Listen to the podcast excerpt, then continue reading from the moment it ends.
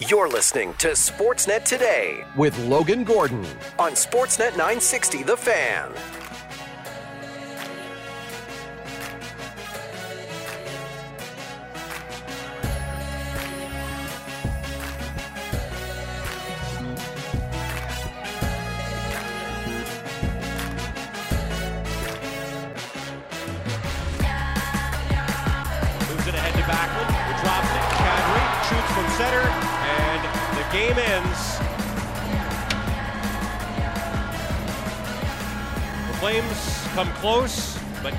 Find a way to win one. They had 1 0 and 2 1 leads. The Stars tied the game at 1 and then at 2, and scored three straight before the Flames got one of those goals back, but too little too late.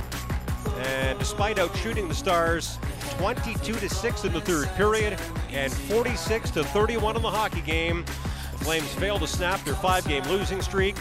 The Stars will leave Calgary with a 4 3 win. Six straight losses for the Calgary Flames. You heard it from Derek Wills, the voice of the Flames here on Sportsnet 960. A late push. Good but not good enough for the Calgary Flames. Good news, Connor Zary looked good. The bad news, what's been an awful start to the season has now continued for the Calgary Flames. Welcome to Sportsnet today. It's Logan Gordon along with you from the Doug Lacey's Basement Systems downtown studios here in Calgary, Alberta.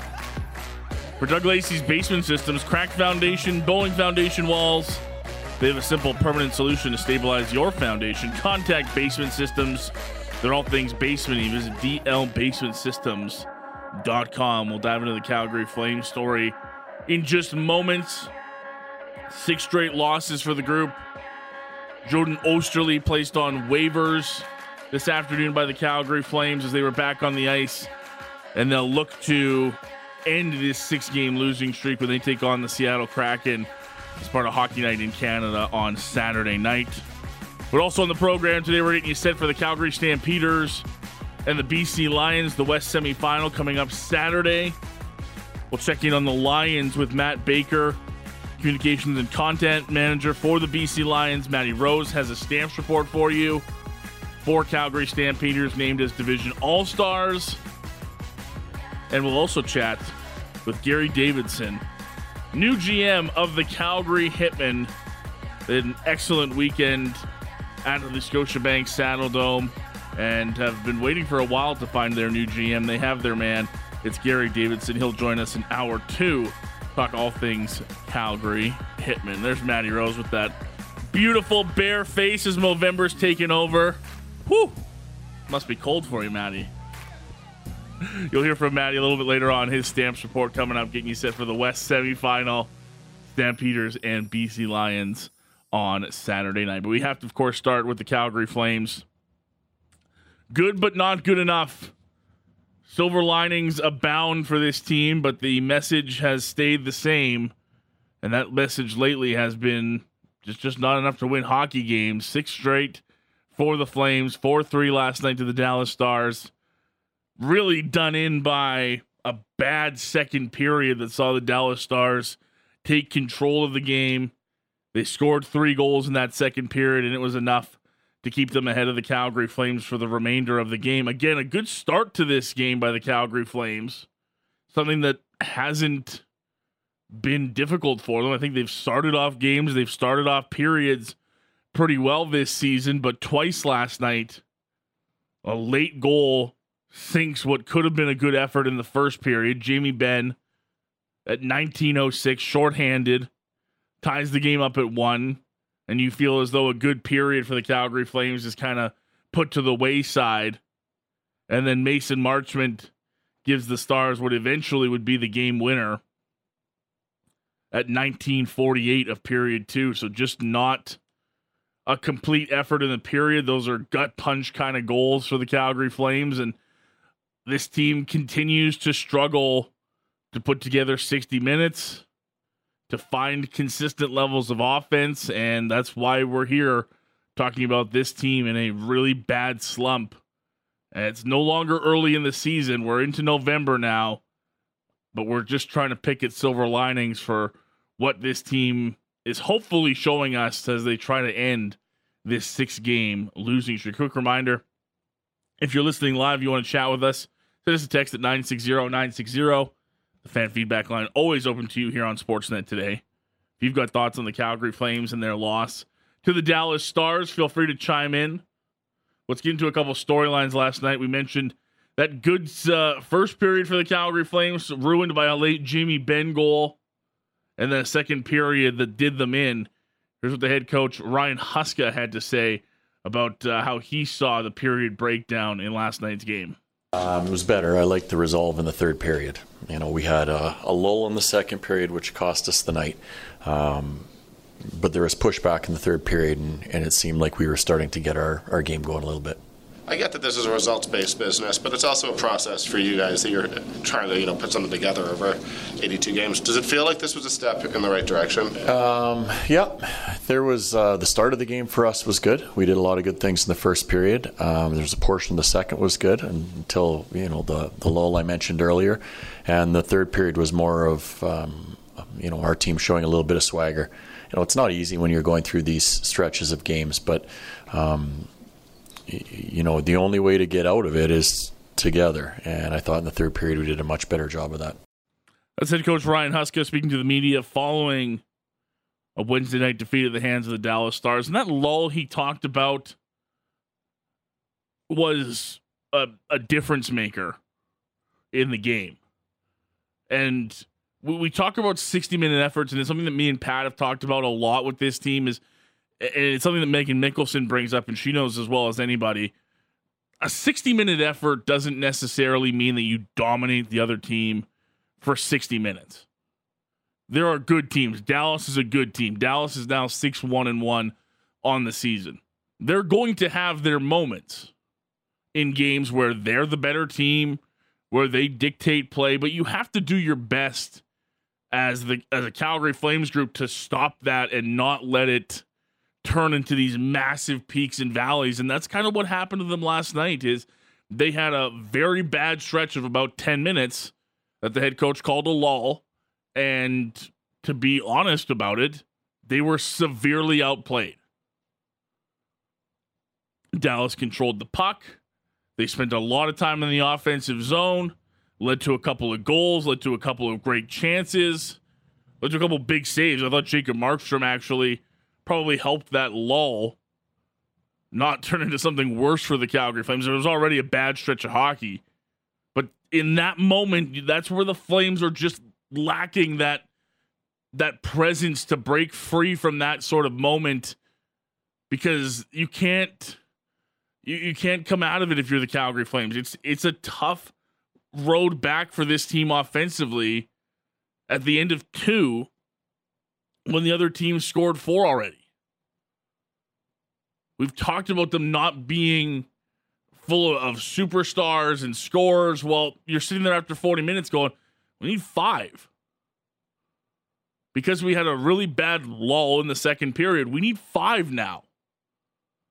And I'm sorry, most nights, the reality is this team's not getting to five. That's not to say they can't win hockey games because they did a lot of good things last night. But I think they were reminded that those stretches, those bad stretches, or those stretches where the other team is going to be the better team, you can't let it spiral out of control. You have to, somebody has to be able to break that up for the Calgary Flames and say, look, enough is enough. We got to get a shift in the offensive zone. We can't be running around in our own zone for 10 minutes and watching Dallas dictate play. They eased up on their zone entries. They struggled in the defensive zone. It was just too easy for Dallas to come in for a strong period of time or a long period of time there, excuse me, and dictate play to the Calgary Flames. And that's just not how you're going to win hockey games. Again, it's not all doom and gloom. I do think, as far as a six game losing streak goes, there were positives last night. The number one positive was no doubt game number one for Connor Zary who opened the scoring last night and had himself a heck of an NHL debut. Here's Hanifin out in front. Sharangovich trying a shot, can't get it through. Now Hanifin a shot that deflects wide. Here's Kadri, right point to Tanev, slaps the puck back to Kadri, who gives it back to Tanev. He shoots, the shot gets knocked down, and now they score! In his first National Hockey League game, Connor Zary scores his first NHL goal, and he gives the Flames a one to nothing lead. What a spark Connor Zary was last night. His first NHL goal on his third shift. It was his first shot on goal. First Flames player to score on his first shot in his first game since Pat Sieloff did it April 9th of 2016. Connor Zary played 16 minutes and 11 seconds. He had six shots on goal. And maybe most importantly, when the Calgary Flames were within a goal late in the third period, number 47 was out there trying to make a, an impact. He had a great move past Jani Hakanpää at one point that, you know, had Hakanpää wondering who 47 was, if it was 13 reincarnated in a Flames jersey. We haven't seen somebody with those kind of moves in a long time here in Calgary. But to a great scoring chance uh, on Jake Oettinger. And it was just so refreshing to see a guy with that kind of confidence, with the puck on his stick. And it sure felt like it was a boost to his teammates, to his line mates. He played with Nazem Kadri and Yegor Sharangovich.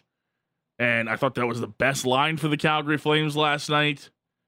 And it was all anybody could talk about, and rightfully so, on the post game show with Pat last night. I, I, was listening in on my way home. The texts, the calls, everybody was raving about number 47. It's just one game. We're not anointing him uh, the next McDavid or next, you know, superstar for the Calgary Flames. But in the midst of what's been a really down couple of weeks for the Calgary Flames, and could have been a really down night last night, knowing that you did lose your sixth in a row, it was just nice to have a, a bright spot to talk about and somebody to focus on in a really positive way. The head coach obviously thought in a very similar sense. Here's Ryan Huska's thoughts on Connor Zary's debut in the NHL. I, I, thought Connor was excellent tonight. He played with confidence, he played with courage, and um, he was one of our, our better forwards tonight for sure.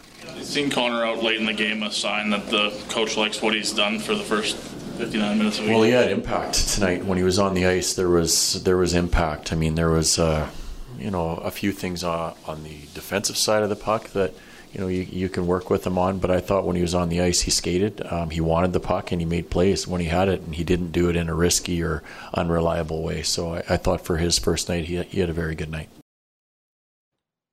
No argument here. Really well done by Connor Zary. The big thing is this is this happens with every single player, uh, Pelche, Coronato, whoever you want to talk about the key to it now is consistency and learning how to do it on an everyday level. But at a very minimum, to me, Connor Zary earned himself another opportunity to be in the Flames lineup on Saturday when they head to Seattle to take on the Kraken. And that's all you could ask. They're dealing with a lot of injuries. Their forward depth is being tested. And for a guy that look, probably could have had a, a, negative, really negative outlook after he had a good training camp but couldn't find himself on the Flames roster.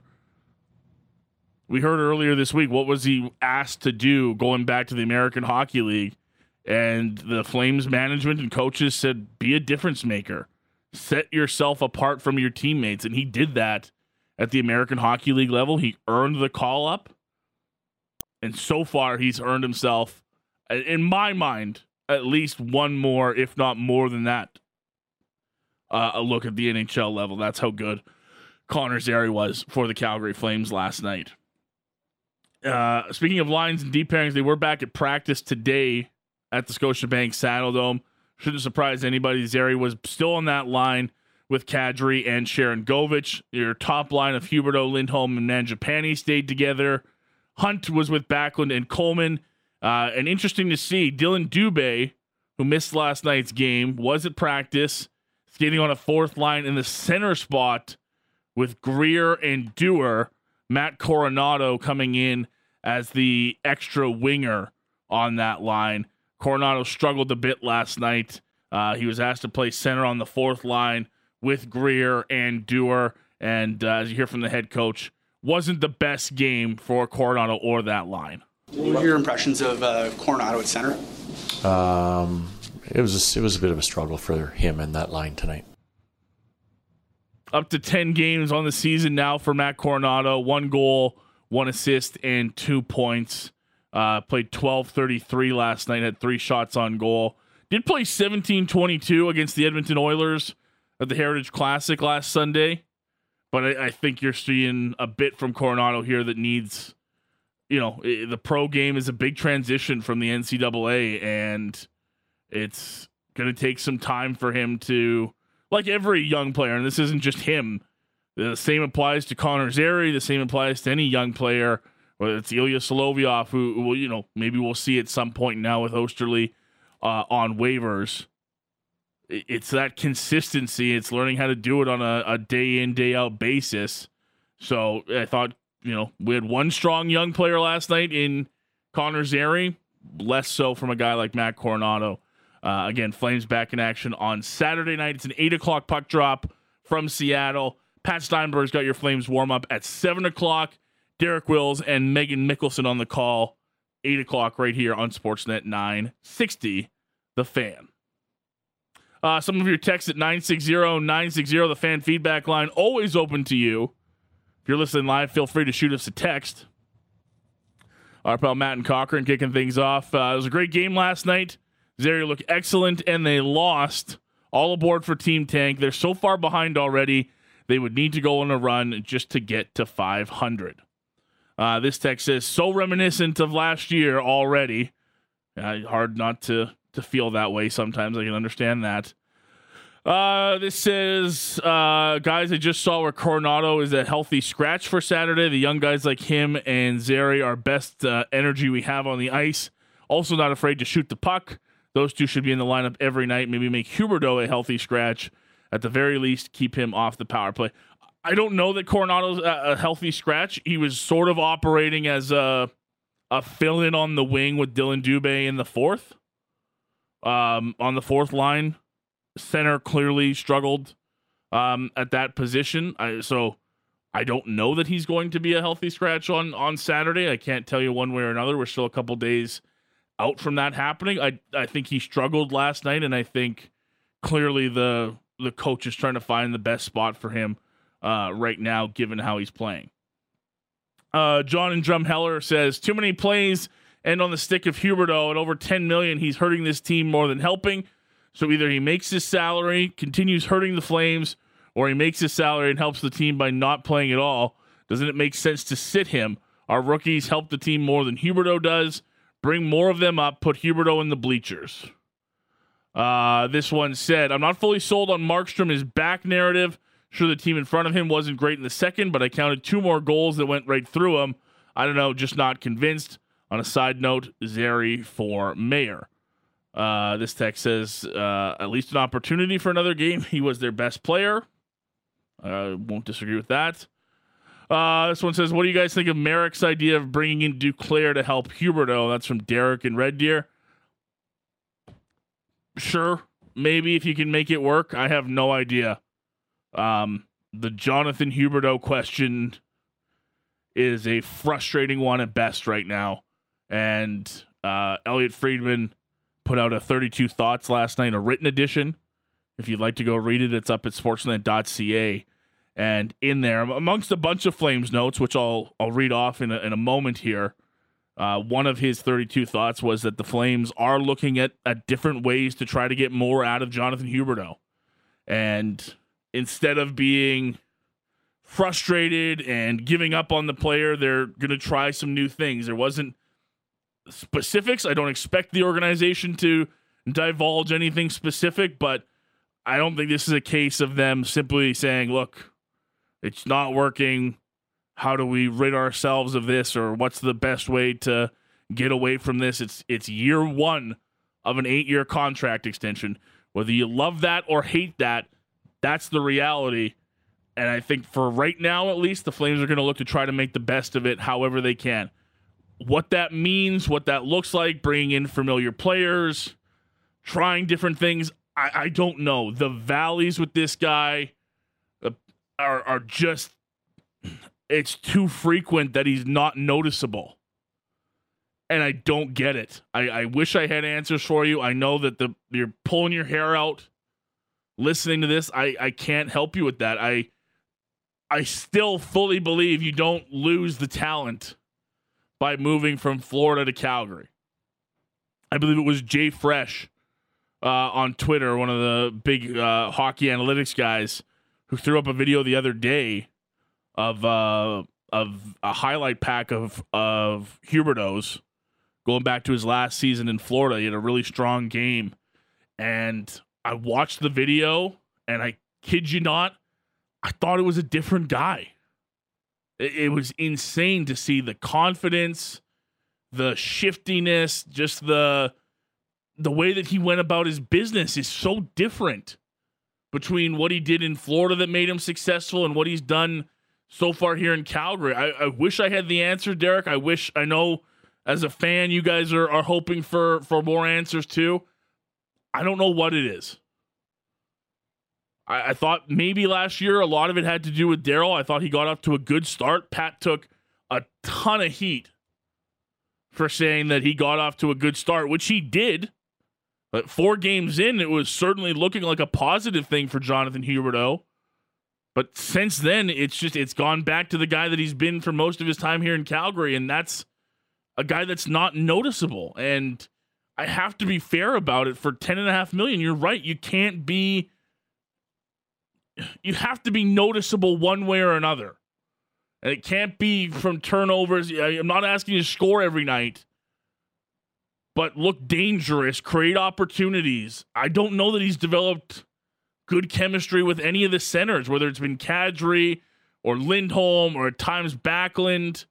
It's a frustrating, frustrating situation for the Calgary Flames. And I know it, Jonathan feels the same way and he wants to provide for this team. He doesn't, he doesn't like hearing that he's an anchor or that he wants, if fans want him to be benched or or anything like this. This guy's got a lot of pride in himself and a lot of pride in his game. And you can guarantee he doesn't like holding on to the distinction of one of the biggest point drops in NHL history. But they got to figure that out. This team is so starved for offense. And that guy had it. I think it's still there somewhere, but how you bring it out, I'm I'm at a loss for words. It's for a smarter hockey mind than mine to figure out because last night was just another example of man, wouldn't have been great for a, a late power play for Jonathan Huberdeau to find it for the Calgary Flames, and it just didn't happen. And I feel for the guy. I really do because I, I I don't I don't buy for a second though. He doesn't care. He's not trying. Uh, he puts in zero effort. That's that's just not true. It's just not working for him right now. I wish I could uh, give you a better answer than that. And unfortunately, it's to the point where you're one of an eight year contract. If you're sitting there saying, well, just just toss him, you just toss him off to it doesn't work like that. Nobody has cap space right now. Nobody's just taking away that contract for you. So if it, it's up to Friedman and, what uh, he says from the Calgary Flames perspective, they're trying to make the best of it and they're trying to take the road of how can we better Jonathan Huberdeau? How can we get more out of this guy instead of tearing him down? Then I think that's the right way to go. Uh, quickly, if you missed it, Jordan Oesterle uh, placed on waivers today by the Calgary Flames. We'll see what that means as far as the lineup goes for Saturday's game against the Seattle Kraken. Uh, I mentioned that Lindholm, or excuse me, that Huberdeau note about them working with him uh, in his game. That was part of Friedman's 32 Thoughts written article, which is up at sportsnet.ca. He had a couple of other Flames tidbits. Uh, Hanifin, we know that Eric Francis uh, and Pat Steinberg on Flames Talk earlier this week were on this that contract talks for the Calgary Flames put on hold right now uh, as they try to figure this thing out.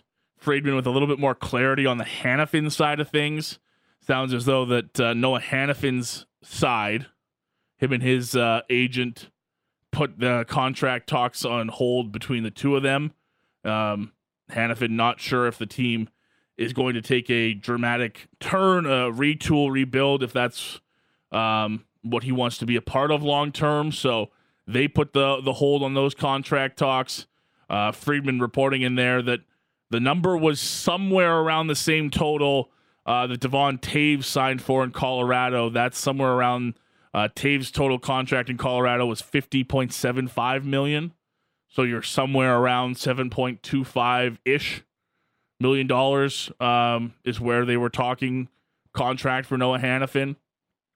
Uh, also, in that 32 Thoughts article, Friedman said uh, another NHL exec had mentioned to him that they might put a waiver, a veteran player on waivers to try to shake up the room. Um, I don't think Jordan Oesterle is that move. Just as every sarcastic Flames account has put out on Twitter, I don't think that's the move. I don't know if they decided to go through with that or not. Uh, Flames did make Chris Tanev an offer. Apparently, the two sides still far apart. And last but not least, uh, from uh, Friedman's article, Lindholm and his side, uh, their ask still higher than the Calgary Flames are willing to go. But we do know that that and all other contracts right now for the Calgary Flames taking a pause while they're in the midst of this uh, rough six game stretch. Again, they're looking to uh, end this losing streak on Saturday night as part of Hockey Night in Canada, their first chance to take on their division rival in the Seattle Kraken. Keep the text coming at 960 960. We'll get more Flames conversation as the afternoon goes on. But when we come back, we're going to switch the conversation over to football. The Calgary Stampeders and the BC Lions set to meet for the second straight year in the West semifinal. Let's get a look at the Lions. Matt Baker is going to join us, talk all things BC Lions around the corner. Matt Rose will come on in hour two and give you a stamps report. Uh, Division All Stars named today, four of them from your Calgary Stampeders. Matty will let you know who those are and a chat with the new general manager of the Calgary Hitmen. Gary Davidson is going to join us in hour two as well. Lots to get to on the program. Thanks for being along with us. This is Sportsnet today here on Sportsnet 960, The Fan. Saturday afternoon, from BC Place, it's the Calgary Stampeders and the BC Lions in the West semifinal. Second straight year these two teams will meet. Stampeders fought their way in despite a 6 and 12 record, including a win late in the season over the BC Lions, who finished the year at 12 and 6. We're looking forward to this matchup, part of course, part of course of the doubleheader of CFL semifinal action on Saturday. Kicks off with a one o'clock mountain kickoff between the Hamilton Tiger Cats and the Montreal Alouettes. And then around 4:30 from BC, of course, the Stampeders and the Lions. Help us check in on the BC Lions side of things ahead of Saturday's matchup. Very happy to go down the Atlas Pizza and Sports Bar guest hotline. Welcome in Matt Baker, manager, communications and content for the BC Lions on Twitter at Bakes Takes 84. Matt, thanks for doing this today, man. How are you? Is that Twitter or do they call it X now, Logan? I refuse to call it X. I think that might be what it is, but I'm going to call it Twitter for now. How are you doing, pal? I'm uh, I'm with you, pal. I'm with you 100 percent of the way.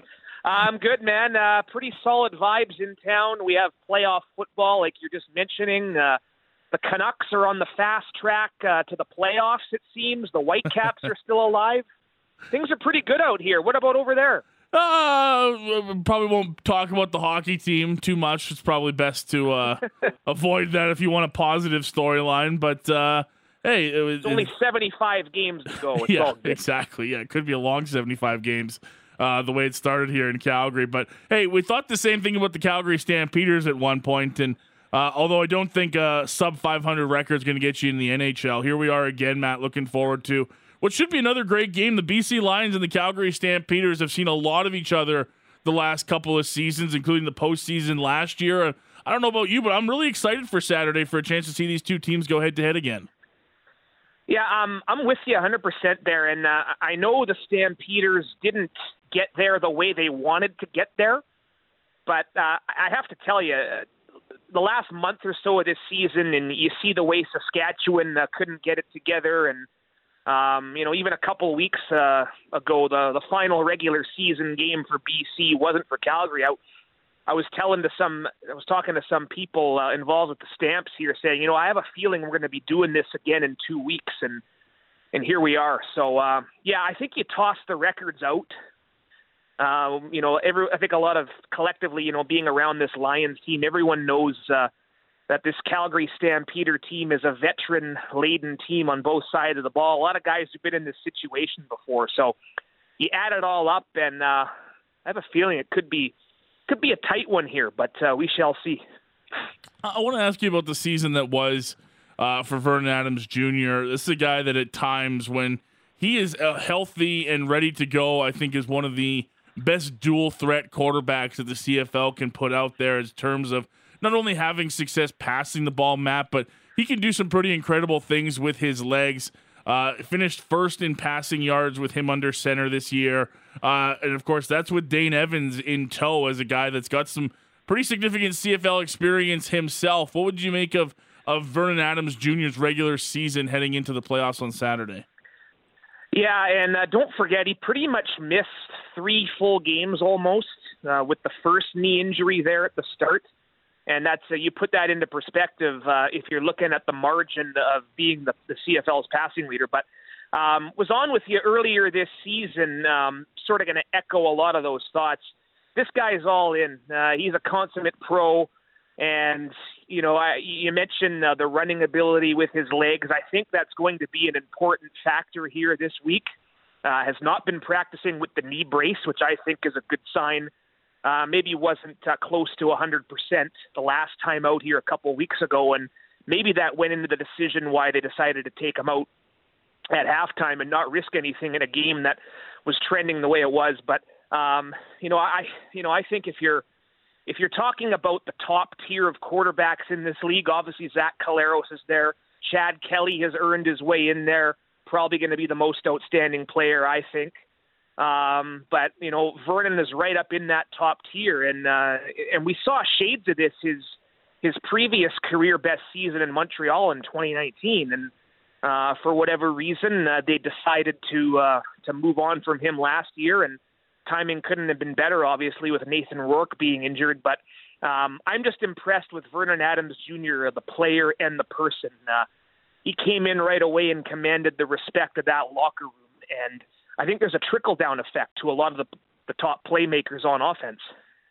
You mentioned Nathan Rourke leaving last year, and I, I think it was going to be a tough spot for anybody to walk into those shoes and, and knowing, you know, obviously what Nathan did was incredible, being, you know, the, the hometown boy in BC and living up to so many expectations. I think it was going to be a tough spot for anybody, but I guess talk to me a bit more about the person that Vernon is. Do you think a younger quarterback might have struggled living up to those expectations and trying to fill in for what Nathan Rourke was in BC?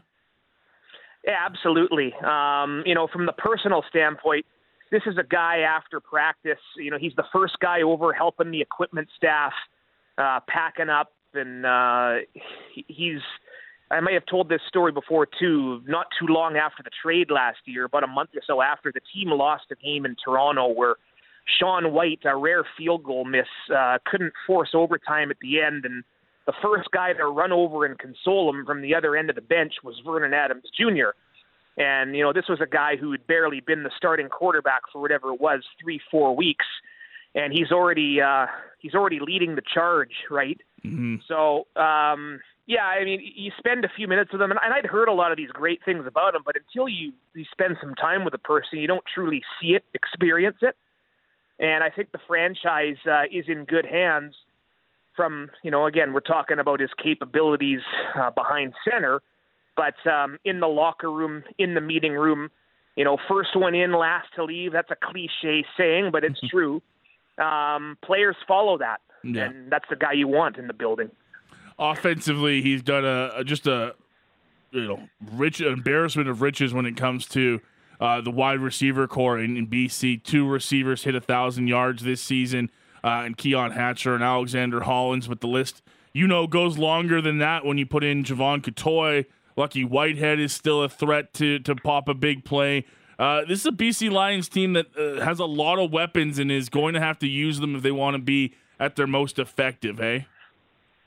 Yeah, that's true. And uh, add another one to the list, Justin McKinnis. Yes. Uh, free agent signing.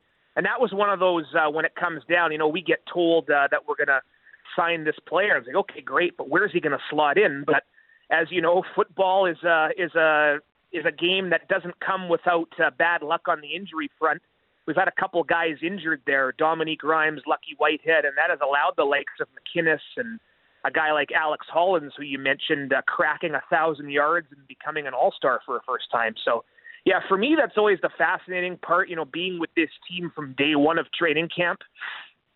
Um, you know, you always run into examples of these players we're talking about. Say, yeah, that guy looks pretty good, but where's he going to fit in on the depth chart? Well, that's why they bring all these guys to training camp because uh, you have to have options in case of injuries or or what have you. So, yeah, um, this receiving group, it seems every week, every win has a new guy leading the charge, and that has been beneficial um, because you know from a matchup perspective, you look at what what Brent Monson and uh, the Stampeders defense they're thinking. Um, there's a chess match that goes into this. So who are you going to double? Who are you going to allow to free up? Mm-hmm. And you know, for true football junkies like us, uh, we love looking at these storylines ahead of these games it's always fun to to watch. And when you have as many weapons as BC has, you're right. It's how you play them and who gets who is is going to play a big factor into Saturday.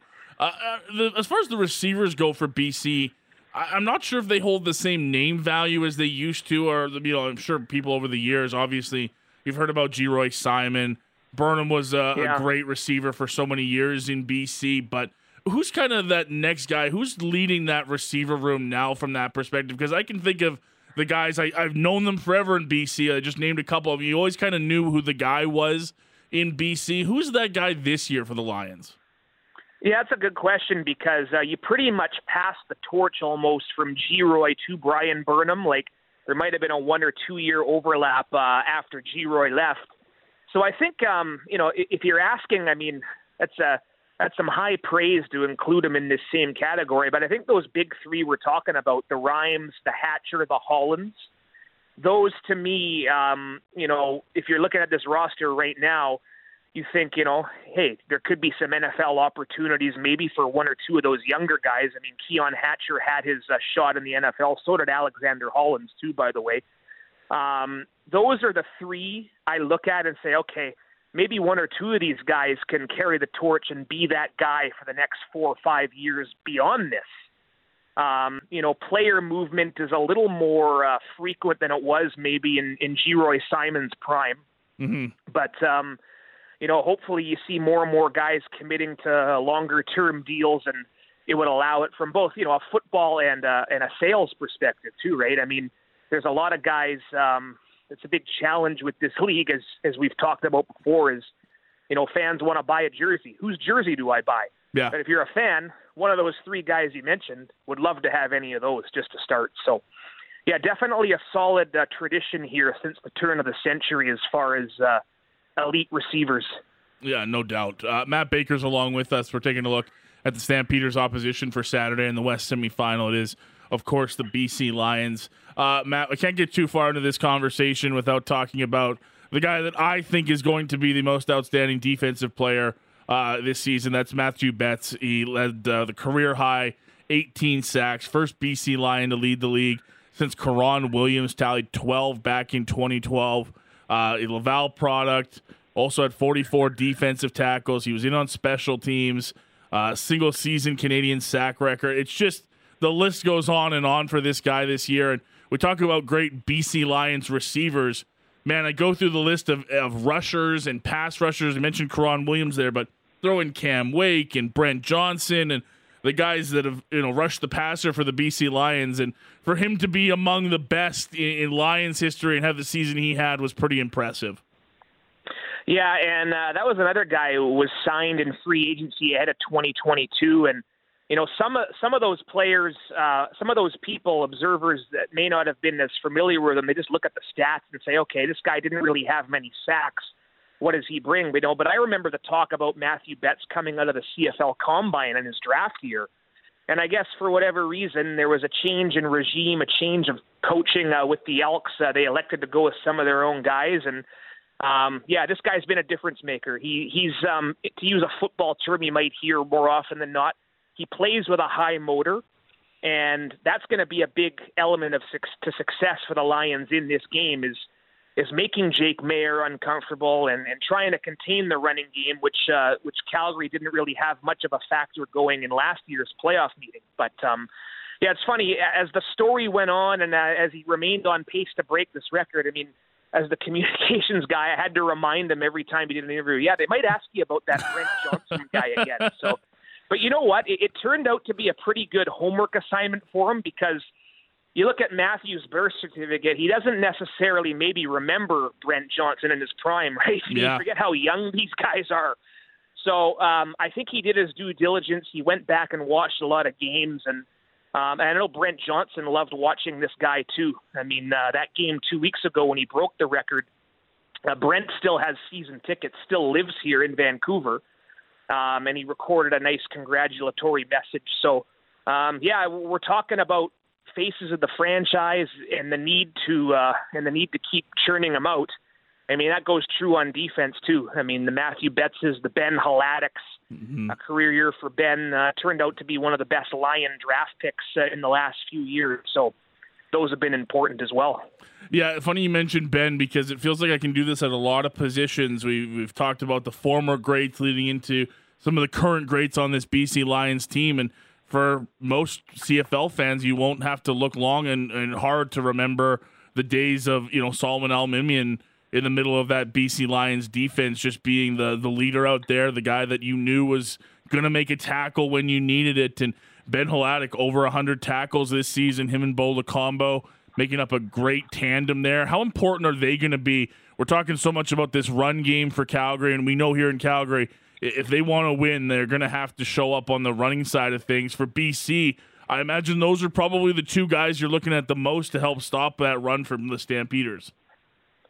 Yeah, uh, the second level of that defense is important, right? I mean, uh, if you have a vulner, if you have a vulnerable run defense, uh, you need those guys um, to sort of back you up. Complementary football, right? And uh, um, by no means diminishing the stat, but uh, you know, a reason a guy like Ben Hladik gets to a hundred tackles, uh, the only the fourth Canadian ever to do that, I think, is is because a lot of times you are cleaning up what happens up front. So Mm-hmm. yeah, this is a this is a time of possession, field position type game, much like it turned into last year. You recall last year, uh, Calgary had a good start last year. Uh, they took the opening kickoff, won the toss, and ultimately couldn't find the end zone. We're having to settle for field goals, and um, you know it was one of those games. You remember it was a third down gamble. Antonio Pipkin on short yardage, a bit of a toss to Keon Hatcher. I mean, I think it's going to take something like that again. So, yeah, and uh, those guys uh, on the front seven of the defense will will have a certainly have a big say. Uh, this was just wrapping things up here, uh, Matt. Uh, I've been really impressed from afar at uh, everything you guys have done in the last little while here, promoting the game in BC. It's been great to see some big crowds out there. I know Amar Doman has, you know, made that a big focus about trying to get BC Lions football back in into Vancouver and back into BC as a, a must see event. And correct me if I'm wrong. I believe you guys have opened up uh, the second deck for Saturday's game. Is that right? Yeah, uh, Upper Bowl seating is open. Uh, anyone in Calgary listening, thinking about making the trip, uh, we're very welcoming here. We're not like uh, Edmonton or Regina. um, but I'm I'm saying this because twenty five dollar tickets in the Upper Bowl, professional sports playoff. Uh, find me a better deal than that. I don't, Yeah. I'm not sure you can, but. Yeah, uh, Amar's been outstanding, and yeah, kind of echoing again what I've said on the program previously um, you know, it's it's beneficial to have someone who's all in from a community perspective and connected to the corporate business community. Um, you know, and I hear I hear this mentioned all the time from people who come here for games from other markets that they never used to see such a presence downtown, like banners and street light signs and you know, doesn't seem like anything big on the surface, but it does help. You have to stay relevant in the vicinity of where you play in. And I, you know, I, I think a challenge for a lot of years was the demographics of downtown Vancouver, where BC Place Stadium is, had changed considerably. a lot of those people living around the stadium are not necessarily people who grew up at the CFL. Mm-hmm. But we're changing that. Um, you know, having a bigger presence on campuses, um, more dedication to community, growing the game at the grassroots level. Uh, and Amar gets it from that perspective. It's uh, truly been outstanding and, and a breath of fresh air. That's great to hear. It's been really fun to see from afar. BC, uh, still one of my favorite places in the entire league to go watch a game, and uh, I love seeing the big crowds out there. As with any team, and you know this, Matt, uh, with any team, it's great to see other teams having success because the CFL is just better for as a league to have everybody going on the same page. It's hard to do that, but uh, from a, a, strictly BC Lions perspective, it's it's good to see some of those jerseys back out there. It's good to see some excitement around the team again. Yep, and uh, come playoff time, it just gets amplified even more. Uh, very much looking forward to Saturday. Me too, pal. Thank you for hopping on with us today, Matt. Really appreciate it. Anytime. Enjoy the game Saturday, pal. Thank you, sir. You too. Thank you. Matt Baker joining us down the Atlas Beach and Sports Bar guest hotline to look at the opposition on Saturday for the Calgary Stampeders. It is the BC Lions back to back seasons in the West semifinal uh, for these two teams to match up again. They're the 4:30 kickoff Saturday afternoon in BC Place if you're looking to go watch some football on the weekend, you could pick a worse place to go than Vancouver. As Matt said, $25 tickets. It's one of the uh, indoor stadiums in the league. Don't have to worry about the weather. Uh, it's a blast. It's a great place to go watch a football game and go cheer on the Stampeders as they look to uh, make some noise in the CFL postseason. Uh, let's get a Stampeders look at things. Let's kick off hour two looking at the hometown boys, the Stampeders with four All Stars named on this Thursday afternoon. We'll find out who made the list for West Division All Stars and get a look at how the team's getting set for their matchup Saturday against the BC Lions. Matt Rose has your stamps report. That's how we're kicking off hour two. It's next here on Sportsnet 960 The Fan.